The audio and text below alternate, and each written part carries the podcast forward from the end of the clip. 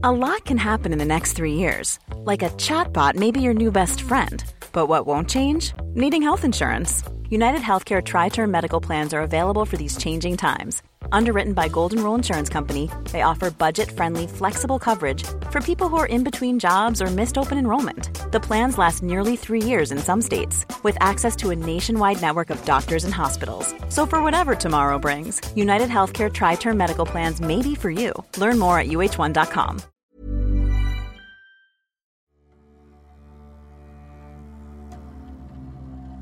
Sacré deux fois champion NBA, en 1989 et 1990, les Pistons ont su se frayer un chemin jusqu'au sommet, dans une ère ultra concurrentielle. Entre les règnes de Magic Johnson et Larry Bird dans les années 80, et celui de Michael Jordan dans la décennie suivante.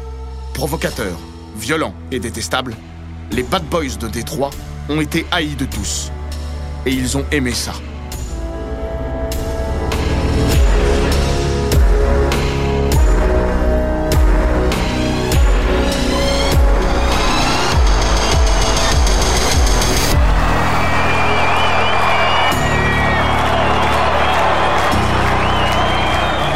Bienvenue dans les grands récits d'Eurosport.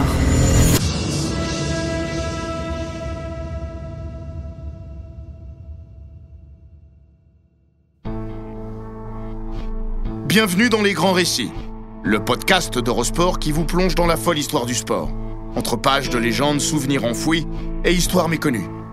Dans cet épisode, il est question des Bad Boys de Détroit, double champion NBA à la fin des années 80. Les histoires d'amour finissent mal, en général. C'est la fois de trop. La goutte d'eau sur les hauteurs d'un vase, prêt depuis longtemps à déborder pour écouler les restes d'une dynastie perdue. Deux semaines et demie plus tôt, Isaiah Thomas a déjà eu une côte fracturée à cause de Bill Lembeer. Ce 17 novembre 1993, un nouveau coup de coude du pivot à l'entraînement le propulse hors de ses gonds. Thomas craque et frappe son coéquipier. Mauvaise idée. La main du meneur se brise sur la carcasse de ce vieux salaud de Lembeer. Trois doigts fracturés. Trois à six semaines d'absence. Il y a quelque chose de pourri au royaume délabré des Pistons en ce début de saison. Sean Elliott, arrivé à l'été, se demande même où il est tombé. J'ai vu plus de bagarres à l'entraînement depuis que je suis là que lors de mes quatre premières années dans la ligue. Quatre jours plus tard, après cet incident tragicomique, Bill Lembeer décide de prendre sa retraite. Certains quittent la scène parce qu'ils ne sont plus performants, que leur corps meurtri les empêche de prolonger la fête. Lembeer, lui, est parti parce que son leader s'est fracassé la main en voulant le frapper. Au cours d'une réunion d'une heure en compagnie de leur coach, Don Cheney, les deux hommes ont vidé leur sac. Lorsqu'à 36 ans il annonce la fin de sa carrière, Lembeer assure Mon amitié avec Isaiah restera intacte. On s'aime tant. Ça ne changera jamais.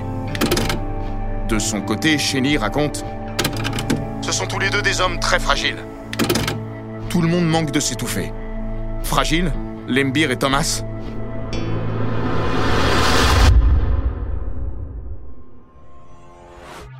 À l'issue de cette saison 1993-94, Détroit terminera avec un bilan apocalyptique.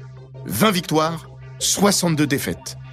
Les deux titres de 1989 et 1990 semblent appartenir à une autre époque. Isaiah Thomas emboîte le pas de Lembeer et raccroche à son tour. La fin d'une décennie dorée pour la franchise du Michigan, même si en réalité, le cercueil de cette glorieuse époque attendait sagement d'être refermé à la sortie d'Auburn Hills depuis maintenant de bonnes années. La chute n'aura pas été belle, à l'image de cet accrochage entre ces deux figures les plus emblématiques. Peut-être était-ce mieux ainsi après tout. Jusqu'au bout, y compris dans la déchéance, les Pistons auront été fidèles à leur réputation. Bad Boys ils avaient été, Bad Boys ils resteraient. Ainsi aura grandi, vécu, triomphé et agonisé l'équipe la plus détestée de l'histoire de la NBA. Pour l'éternité, la seule à pouvoir se targuer d'avoir éliminé en playoff Magic Johnson, Larry Bird et Michael Jordan. Bien avant l'implosion, il y eut la genèse et l'apothéose d'un groupe ne ressemblant à aucun autre. Du talent, bien sûr, mais peut-être moins que d'autres équipes ayant dominé le basket américain, avant ou après. Non, Les Pistons, c'était autre chose. Un état d'esprit, une façon de faire et d'être, un goût certain de la provocation, et l'art de se faire détester des autres pour mieux se respecter soi-même. Une communauté de destin aussi. Entre joueurs et avec toute une ville. Les Bad Boys mal aimés à l'image de celle qu'ils incarnent, Détroit. Motor City, berceau du Big Three automobile, General Motors, Ford et Chrysler, jadis ville la plus riche des États-Unis, traverse dans ces années 80 une période sombre. Le déclin économique, amorcé un quart de siècle plus tôt, connaît son paroxysme sous la présidence Reagan, avec une saignée de sa population, passée de plus de 2 millions à la fin des années 50 à 700 000 à peine au milieu des 80s. Détroit est une ville qu'on déserte. 37 children have been shot dead, and reaction was, oh, it all depends where you live. Well, in Detroit, they don't imagine those horrors, they live them. There's son after son and daughter after daughter. And where does it end? C'est une métropole gangrénée par la violence. Le taux de criminalité a explosé en même temps que le chômage, au point de devenir incontrôlable. Détroit n'est pas une ville cinématographique à l'image de New York, San Francisco ou Los Angeles. Mais quand sort le Robocop de Paul Verhoeven en 1987, film de science-fiction dépeignant un futur proche ultra-violent, c'est à Détroit que se situe l'action. Deux ans plus tard, Michael Moore y tourne Roger et moi, documentaire évoquant la suppression de 30 000 postes chez General Motors. La violence, la détresse sociale. Bienvenue à Détroit dans les années 80. À l'heure où le modèle soviétique s'effrite jusqu'à s'effondrer, le capitalisme à la sauce Reagan, ivre de sa propre puissance, en laisse pourtant certains au bord de l'autoroute de la croissance. La plus grande ville du Michigan incarne le reflet que refuse de voir en son miroir une Amérique autocentrée et ne s'imaginant pas autrement que triomphante. À cet égard, les Bad Boys vont surgir au meilleur moment pour fédérer autour de leur ambition toute une ville qui se reconnaît en eux et redonner à ses habitants une part de leur fierté et une raison de bomber le torse. Tous ensemble, et seuls contre tous. Forgés dans la sueur et dans le sang, dans le labeur et la violence, les Pistons de Thomas, Lembeer Co. n'auraient pas eu le même sens et la même force à Los Angeles ou à Boston. De la même manière qu'on peine à envisager rétrospectivement le Showtime de Magic, Jabbar ou Worthy s'épanouir à Détroit. Leur histoire, c'est un film de guerre, pas une comédie musicale. Les douze salopards plus que La La Land. Les Bad Boys ont fini par épouser l'identité de leur ville, et réciproquement. Ils incarneraient une sorte de contre-culture du Showtime. À prendre ou à laisser. À laisser pour beaucoup.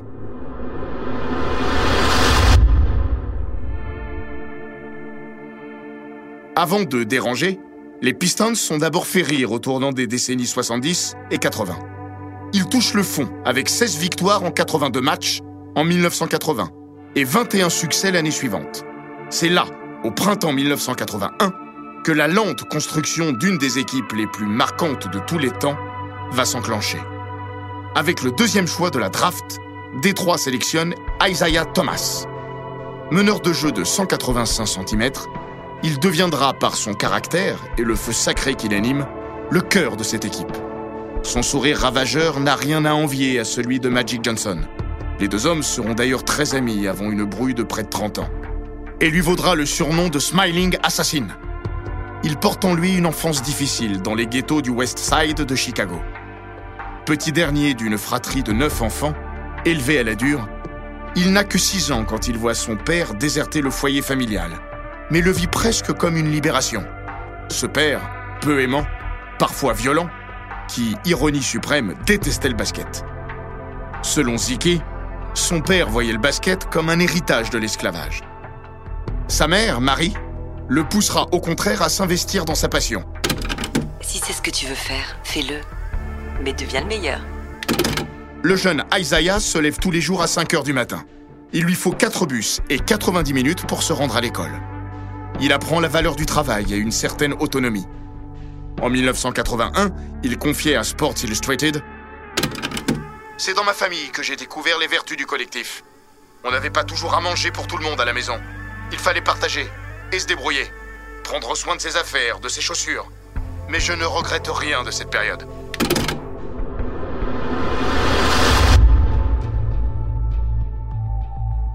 Isaiah Thomas est un formidable joueur de basket. À lui seul, il change la donne à Détroit. Dès son premier match, il enquille 31 points et 11 passes. Dans l'histoire de la NBA, seul Oscar Robertson avant lui et Damian Lillard, après, ont compilé au moins 20 points et 10 passes le jour de leur début. Dès cette soirée inaugurale achevée par une victoire contre Milwaukee, Georges Blaha, commentateur des matchs des Pistons pendant quatre décennies, a conservé un souvenir fort. Pendant le premier carton, j'ai dit à Matt Dobek, qui était mon statisticien, ce gamin jouera le All-Star Game un jour. Dans le deuxième carton, je lui ai dit, je crois même qu'il jouera le All-Star Game dès cette année. Puis quand il a mis un panier du milieu du terrain au buzzer juste avant la mi-temps, j'ai regardé Matt et lui ai dit, il sera titulaire au All-Star Game dès cette année. Blaha a vu juste. Thomas figure quatre mois plus tard dans le 5 de départ de l'Est, aux côtés notamment de Larry Bird et Julius Irving. En 2017, Tom Wilson, l'ancien président des Pistons, confiait J'ai tout de suite compris qu'Isaiah Thomas allait changer le destin de la franchise. Son talent et son charisme étaient évidents. Les fans adoraient son sourire, ses crossovers, son côté clutch et surtout sa façon de se battre. Greg Kelser était lui le coéquipier du meneur rookie lors de cette saison 1981-1982. Il souligne de son côté le leadership de ce meneur à tous les sens du terme. Après une mauvaise série de matchs, il a réuni toute l'équipe à l'entraînement. Il a dit Je ne suis pas venu ici pour perdre. Si la victoire ne vous intéresse pas, je vous conseille de vous en aller maintenant. Si vous restez, c'est pour gagner. Il avait 20 ans, n'était dans la ligue que depuis quelques semaines, mais il était d'une autre trempe.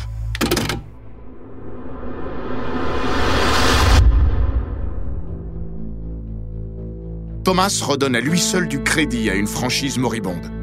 Mais il faudra encore une poignée d'années, de drafts et de trades, afin de façonner pour de bon cette équipe. 1982, le pivot Bill Lembeer et le shooter Vinnie Johnson, surnommé le micro-ondes parce qu'il avait la main chaude plus vite que n'importe qui, arrivent respectivement de Cleveland et Seattle. 1983, Chuck Daly s'installe sur le banc. 1985, Joe DeMars est sélectionné au premier tour de la draft. Rick Mahorn débarque de Washington via un échange. 1986, nouvelle draft et double coup de maître avec John Sally et Dennis Rodman. Acquisition du scoreur Adrian Dentley. Cinq ans. Voilà ce qu'il aura fallu pour assembler les pièces essentielles du puzzle. À ce stade, les Pistons ne sont pourtant pas encore tout à fait les Bad Boys. La NBA regarde d'un œil presque distrait cette équipe jeune, en pleine croissance et maturation. Mais pas encore de taille à projeter une ombre sur la rivalité entre les Lakers et les Celtics, ou sur la nouvelle superstar, Michael Jordan.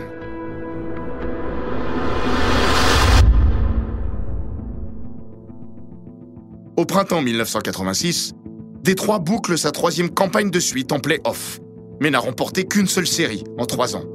Le match 5 est décisif du duel contre les Knicks, le 27 avril 1984, résume à la fois ce qu'est en train de devenir l'équipe de Chuck Daly et tout ce qu'elle n'est pas encore. Devant son public, Isaiah Thomas livre un match mémorable, inscrivant 16 points dans les 94 dernières secondes du quatrième quart-temps, pour arracher la prolongation. Dans son autobiographie, Thomas revient sur ce souvenir. Pour la première fois de ma vie, je me suis senti dans une sorte de zone spirituelle. Je me souviens être revenu vers le banc juste avant la prolongation et avoir senti les larmes monter. Le public était si électrique. Je m'étais jamais senti aussi connecté avec les fans. C'était à la fois étrange et magique.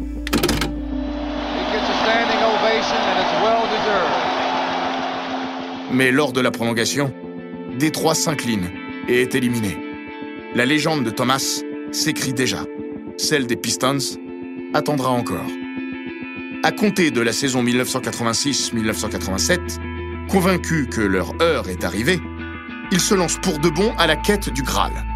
Et c'est vrai, sur le papier, il ne manque rien, à l'image de la doublette à l'arrière composée de Isaiah Thomas et Joe DeMars, une des plus belles jamais vues sur les postes 1, 2. Le créatif et le styliste. Le temps pour DeMars de trouver sa place. Car avant de devenir l'indissociable partenaire de Thomas, il l'a d'abord admiré. DeMars le raconte d'ailleurs dans le documentaire d'ESPN Bad Boys. Quand j'étais en première année au lycée, j'avais un poster d'Isaiah dans ma chambre. J'étais à des années-lumière de penser que je jouerais avec lui. Adrian a scoring machine when he has a chance to go to hoop, and has 14. Six fois All-Star et double meilleur scoreur de la ligue, l'ailier Adrian Dantley apporte lui le punch offensif qui manquait encore à la franchise du Michigan. They have two very impressive rookies, Rodman and Sally. Dessous, plus encore que les rookies Sally et Rodman, c'est le tandem Lembir-Mahorn qui dépote.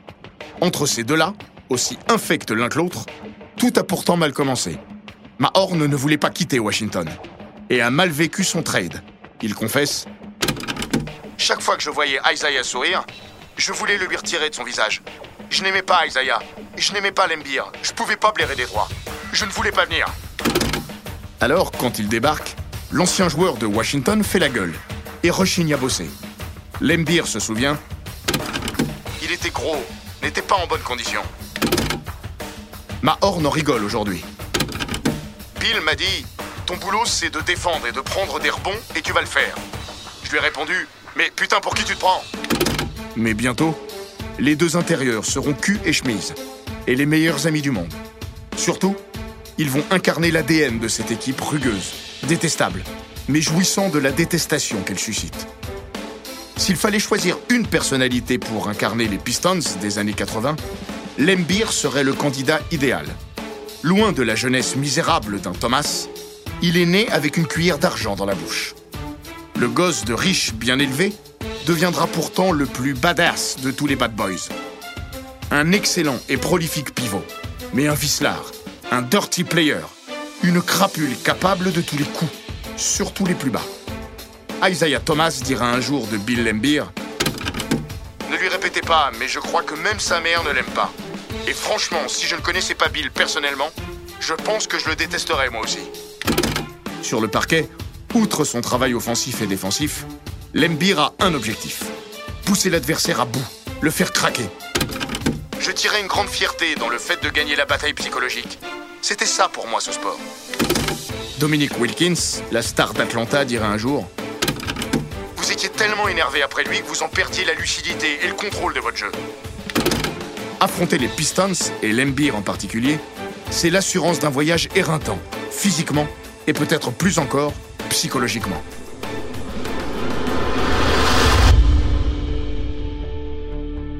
Comme une évidence, l'Embir va se retrouver au cœur d'un incident décisif dans la maturation du concept de Bad Boys. 1987. Finale de conférence contre les Celtics. Match 3.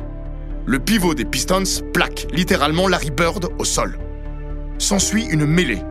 Lorsque Bird s'en extrait, rouge de colère, il veut se jeter sur l'Embir avant de s'emparer du ballon, qu'il lui balance en pleine tranche.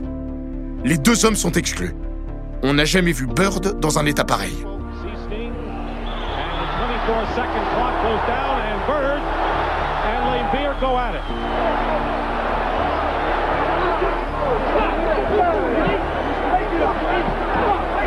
I don't remember Larry Bird getting as angry as I saw him there.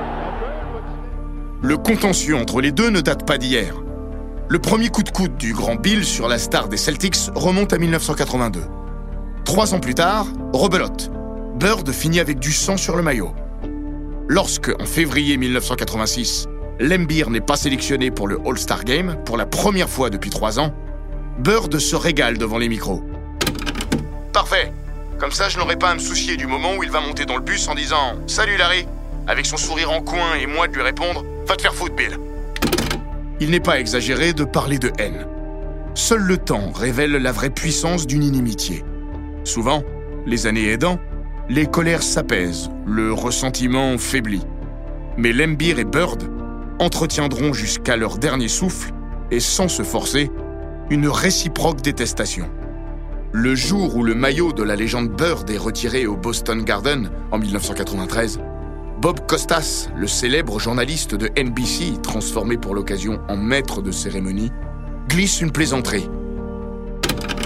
Je pense que c'est une soirée parfaite pour vous, Larry, même si malheureusement, Bill Lembir n'a pas pu venir. Ce à quoi Bird rétorque On l'aurait probablement pendu avec mon maillot. Même en 2020, le ton ne s'est pas apaisé.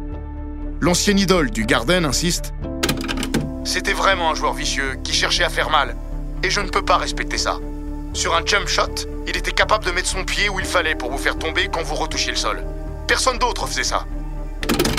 Lembir n'est pas en reste lorsqu'il répond à la question d'un journaliste à la radio en 2018. Que lui diriez-vous s'il venait s'asseoir à côté de vous au restaurant? Sa réponse? J'irai probablement m'asseoir à une autre table.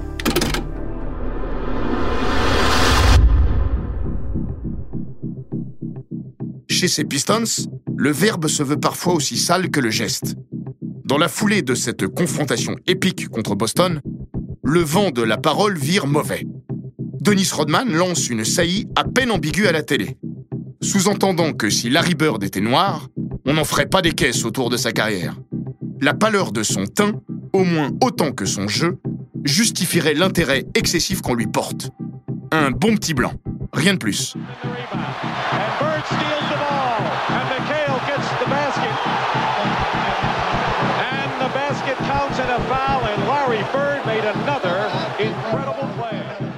Interrogé à ce sujet, Isaiah Thomas apporte son soutien à son coéquipier.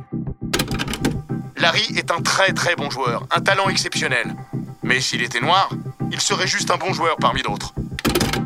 Le déchaînement médiatique est tel que Thomas doit organiser une conférence de presse commune avec Larry Bird à Los Angeles, juste avant les finals entre les Celtics et les Lakers. Il se défend de tout racisme.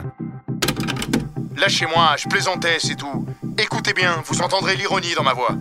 Les médias m'ont mal compris. Larry mérite toute la reconnaissance dont il bénéficie. J'ai une très bonne relation avec lui. Pour être trois fois MVP, vous devez être un grand joueur. Bird passe l'éponge. Mais le mal est fait.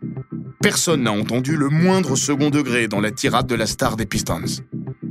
C'est un tournant, car Thomas était le joueur le plus admiré et respecté de cette équipe. Le Magic miniature était jusqu'alors plutôt épargné par la perception négative des Pistons. Son sourire, son jeu, adoucissaient cette image. Après l'incident Lembir Bird des finales de conférence, ce printemps 1987 scelle le sort de ceux que désormais tout le monde appellera les Bad Boys. Mais bénéfice collatéral, le Birdgate soude encore davantage un groupe prêt à s'unifier comme jamais contre la Terre entière. Dans le documentaire d'ESPN, Rodman se souvient Isaiah est vraiment venu à mon secours. Pour moi comme pour l'équipe, ce fut un révélateur. Nous étions prêts à tout les uns pour les autres.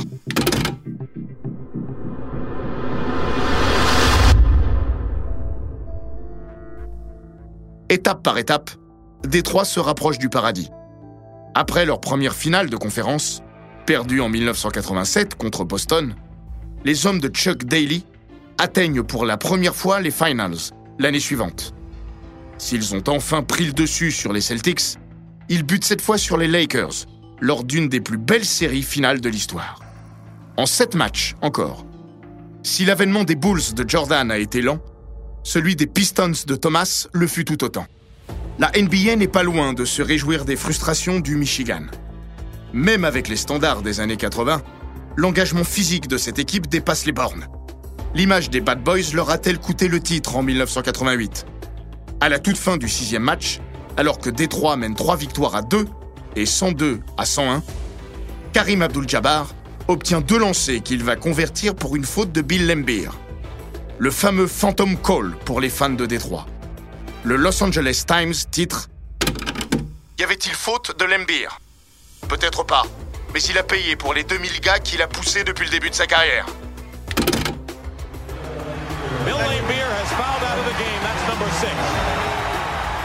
Kareem Abdul-Jabbar fouled on this play. How many times have they gone to him down the stretch in the big money time? And there was the foul, Lambier bumping his left shoulder. Reste que n'en déplaise à tout le monde en dehors des frontières du Michigan, la consécration des Bad Boys a quelque chose d'inéluctable. Même si la campagne 1989, celle du premier triomphe, s'amorce dans la douleur. Détroit a dû se séparer la mort dans l'âme de Rick Mahorn lors de l'expansion draft imposée par l'arrivée des deux nouvelles franchises, basées à Orlando et Minneapolis. Puis les Pistons effectuent un trade qui vaudra des menaces de mort à Tom Wilson. Adrian Dentley, frustré de ne pas toucher davantage le ballon, est cédé en échange de Mark Aguirre. Thomas reviendra sur ce trade. Je sais que Dentley aurait voulu que je lui passe tout le temps le ballon. Mais ça marche pas comme ça. C'est pas que je l'aimais pas, mais il en fallait pour tout le monde. Et surtout l'important, c'était l'équipe. Si Aguirre, ami d'enfance d'Isaiah Thomas, n'est pas accueilli à bras ouverts par les supporters, il va épouser instantanément l'esprit bad boy. Et le trade paiera.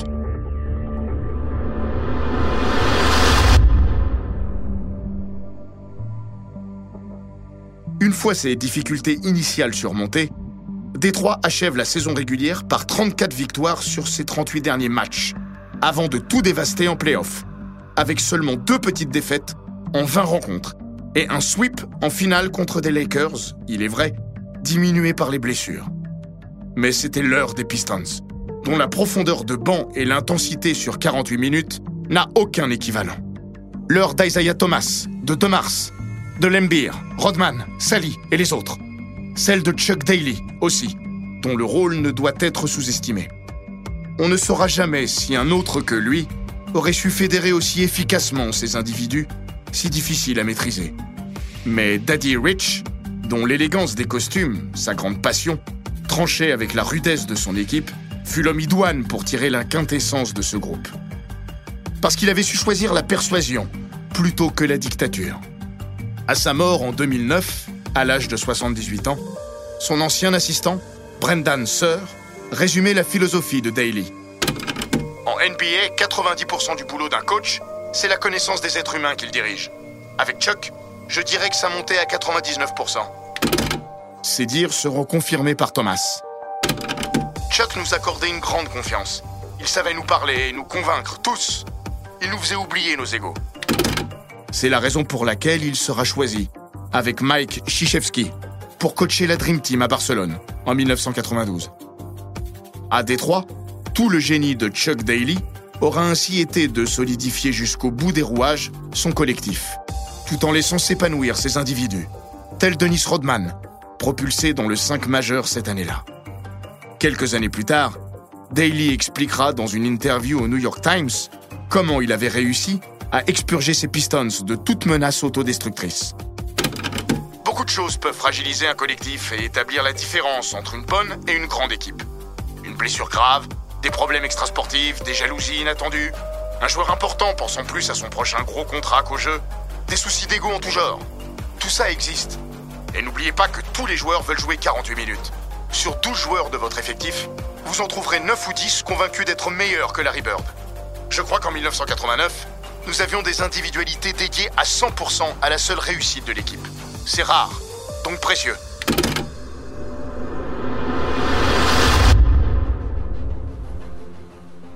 Le second titre conquis en 1990 contre Portland, 4-1, viendra valider la première couronne et installer un début de dynastie, sans pour autant redorer le blason de l'image publique d'une équipe plus détestée que jamais. Puis ce sera la chute, elle aussi inévitable.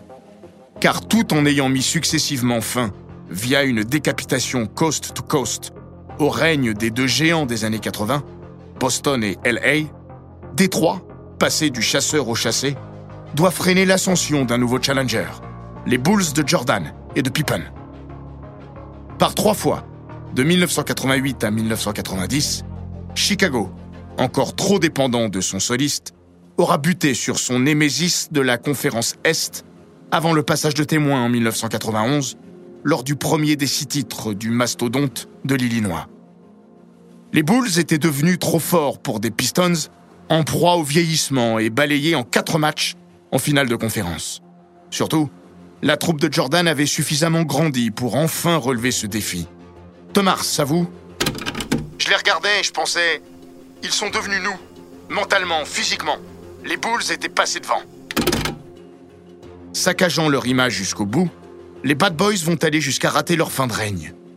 Lors du quatrième et dernier match de la série contre Chicago, dans leur salle d'Auburn Hills, les Pistons savent que tout est fini.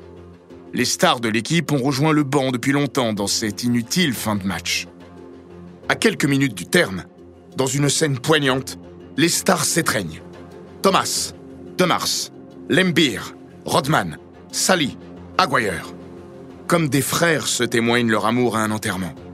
L'instant est émouvant, mais il va vite passer aux oubliettes de l'histoire. Dans la foulée, sans doute à l'instigation de Bill Lembeer, qui en a en tout cas toujours revendiqué la paternité, les figures majeures des Pistons quittent le terrain alors que le match n'est pas encore terminé. Sous les yeux médusés des Bulls, le temps aurait peut-être rendu justice aux Bad Boys. Mais en ratant leur sortie, ils ont manqué leur dernier rendez-vous avec la postérité. Savoir perdre est aussi important que de savoir gagner. He really did the job. Well, I think the crowd is cheering here for the Bulls right now, and the Pistons as they leave the court. I don't think they're cheering for the Bulls, but. Uh... Trois décennies plus tard, cette scène leur cause encore du tort. Lembeer ne l'a jamais regretté. Isaiah Thomas, oui, comme il l'a admis à de multiples reprises, notamment sur TNT en 2010. C'était une réponse impulsive. Était-ce une erreur? Oui. Mais l'avons-nous ressenti comme ça à l'époque? Non. Je mentirais si je m'asseyais aujourd'hui devant vous en affirmant qu'on ne voulait pas le faire, que ça a été mal interprété. Michael Jordan n'est toujours pas convaincu. Dans le documentaire The Last Dance, le numéro 23 des Bulls témoigne Isaiah peut dire ce qu'il veut. Il n'y a aucune façon de me persuader qu'il n'était pas un trou du cul. Tout ce que vous avez à faire, c'est de regarder notre attitude lors du match 7 l'année précédente. Je serre la main de tout le monde. À chaque fois, on leur serrait la main quand ils nous battaient.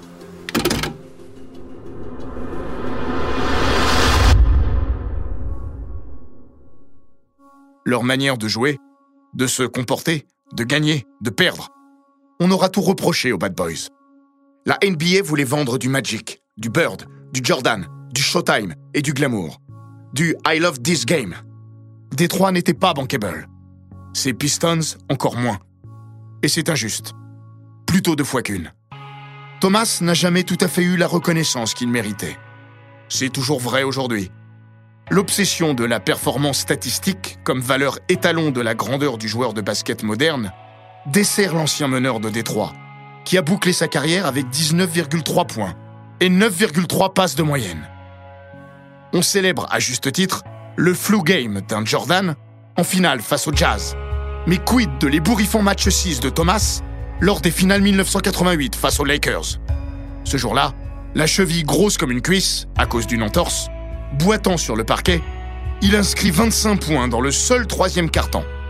25 points en un carton en finale. Toujours un record. Prodigieux exploit, partiellement éclipsé par la défaite au bout, avec la fameuse faute de Lembeer sur Jabbar. Noticeably right now, Thomas off balance, basket count and a foul as he goes into the first row and he is still limping. He is a game performer. He's got to be hurting and limping and he continues to put the points on the board for Detroit. Well, he just doesn't want to... Isaiah Thomas a-t-il payé son image, son attitude, celle de cette équipe dont il était la star, le cerveau et le cœur? Peut-être. Comme lors de sa non-sélection dans l'effectif de la Dream Team de Barcelone, dont il fut le grand absent. Dans le documentaire The Last Dance, Michael Jordan revient sur cette sélection. La Dream Team était basée sur la camaraderie, l'harmonie qui régnait dans l'équipe. Est-ce que Isaiah aurait modifié l'état d'esprit de cette équipe? Oui. Michael Jordan est accusé depuis près de trois décennies d'avoir œuvré en coulisses pour que Thomas soit laissé à l'écart. En réalité, personne n'avait envie d'y voir le meneur de Détroit. Si Thomas a aimé être haï, il a souffert de son image à Chicago, sa ville, sa mémoire. Quand les Bulls sont devenus l'équipe de Jordan, puis le grand rival des Pistons, Ziki s'est retrouvé comme un étranger à Windy City. Il l'a confié à Sam Smith, l'auteur de The Jordan Rules. C'était très dur pour moi d'être sifflé au Chicago Stadium. Perturbant même. Quand je revenais voir ma famille à Chicago, je me promenais, j'entendais des phrases du style Tu n'es plus rien, Jordan est le patron, il est meilleur que toi. Même quand je donnais des billets à ma famille, il soutenait les Bulls.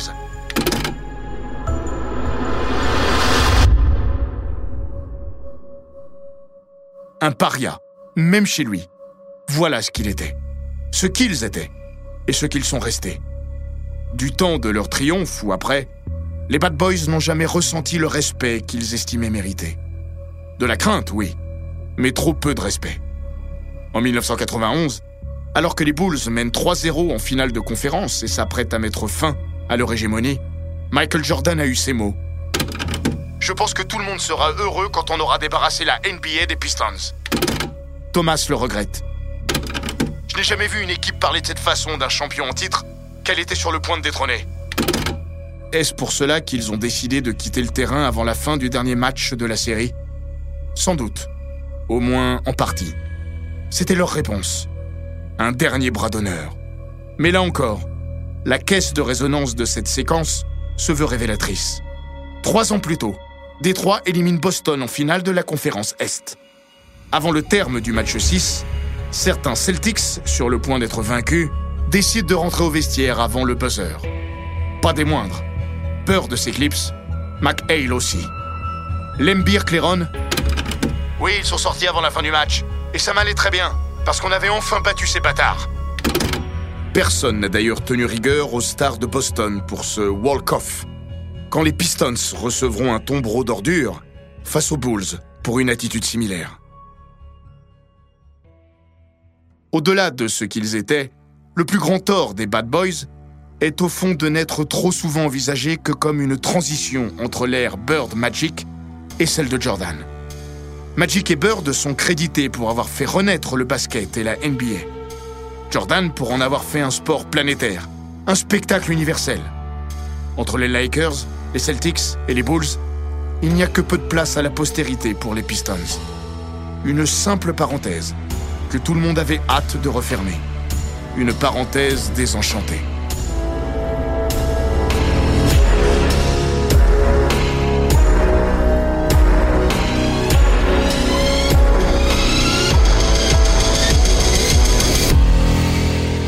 Cet épisode des grands récits d'Eurosport a été écrit par Laurent Vergne. Il est raconté par Hortense Marin et Florian Bayou. Monté par Gilles Bavulac et produit par Bababam.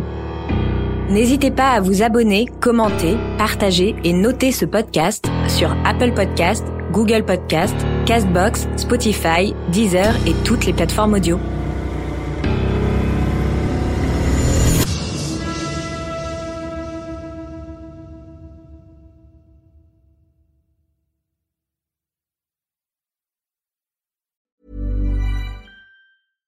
Selling a little or a lot? Shopify helps you do your thing however you cha-ching. Shopify is the global commerce platform that helps you sell at every stage of your business. From the launch your online shop stage to the first real life store stage, all the way to the did we just hit a million orders stage. Shopify is there to help you grow. Shopify helps you turn browsers into buyers with the internet's best converting checkout. 36% better on average compared to other leading commerce platforms because businesses that grow grow with Shopify. Get a $1 per month trial period at shopify.com/work. shopify.com/work.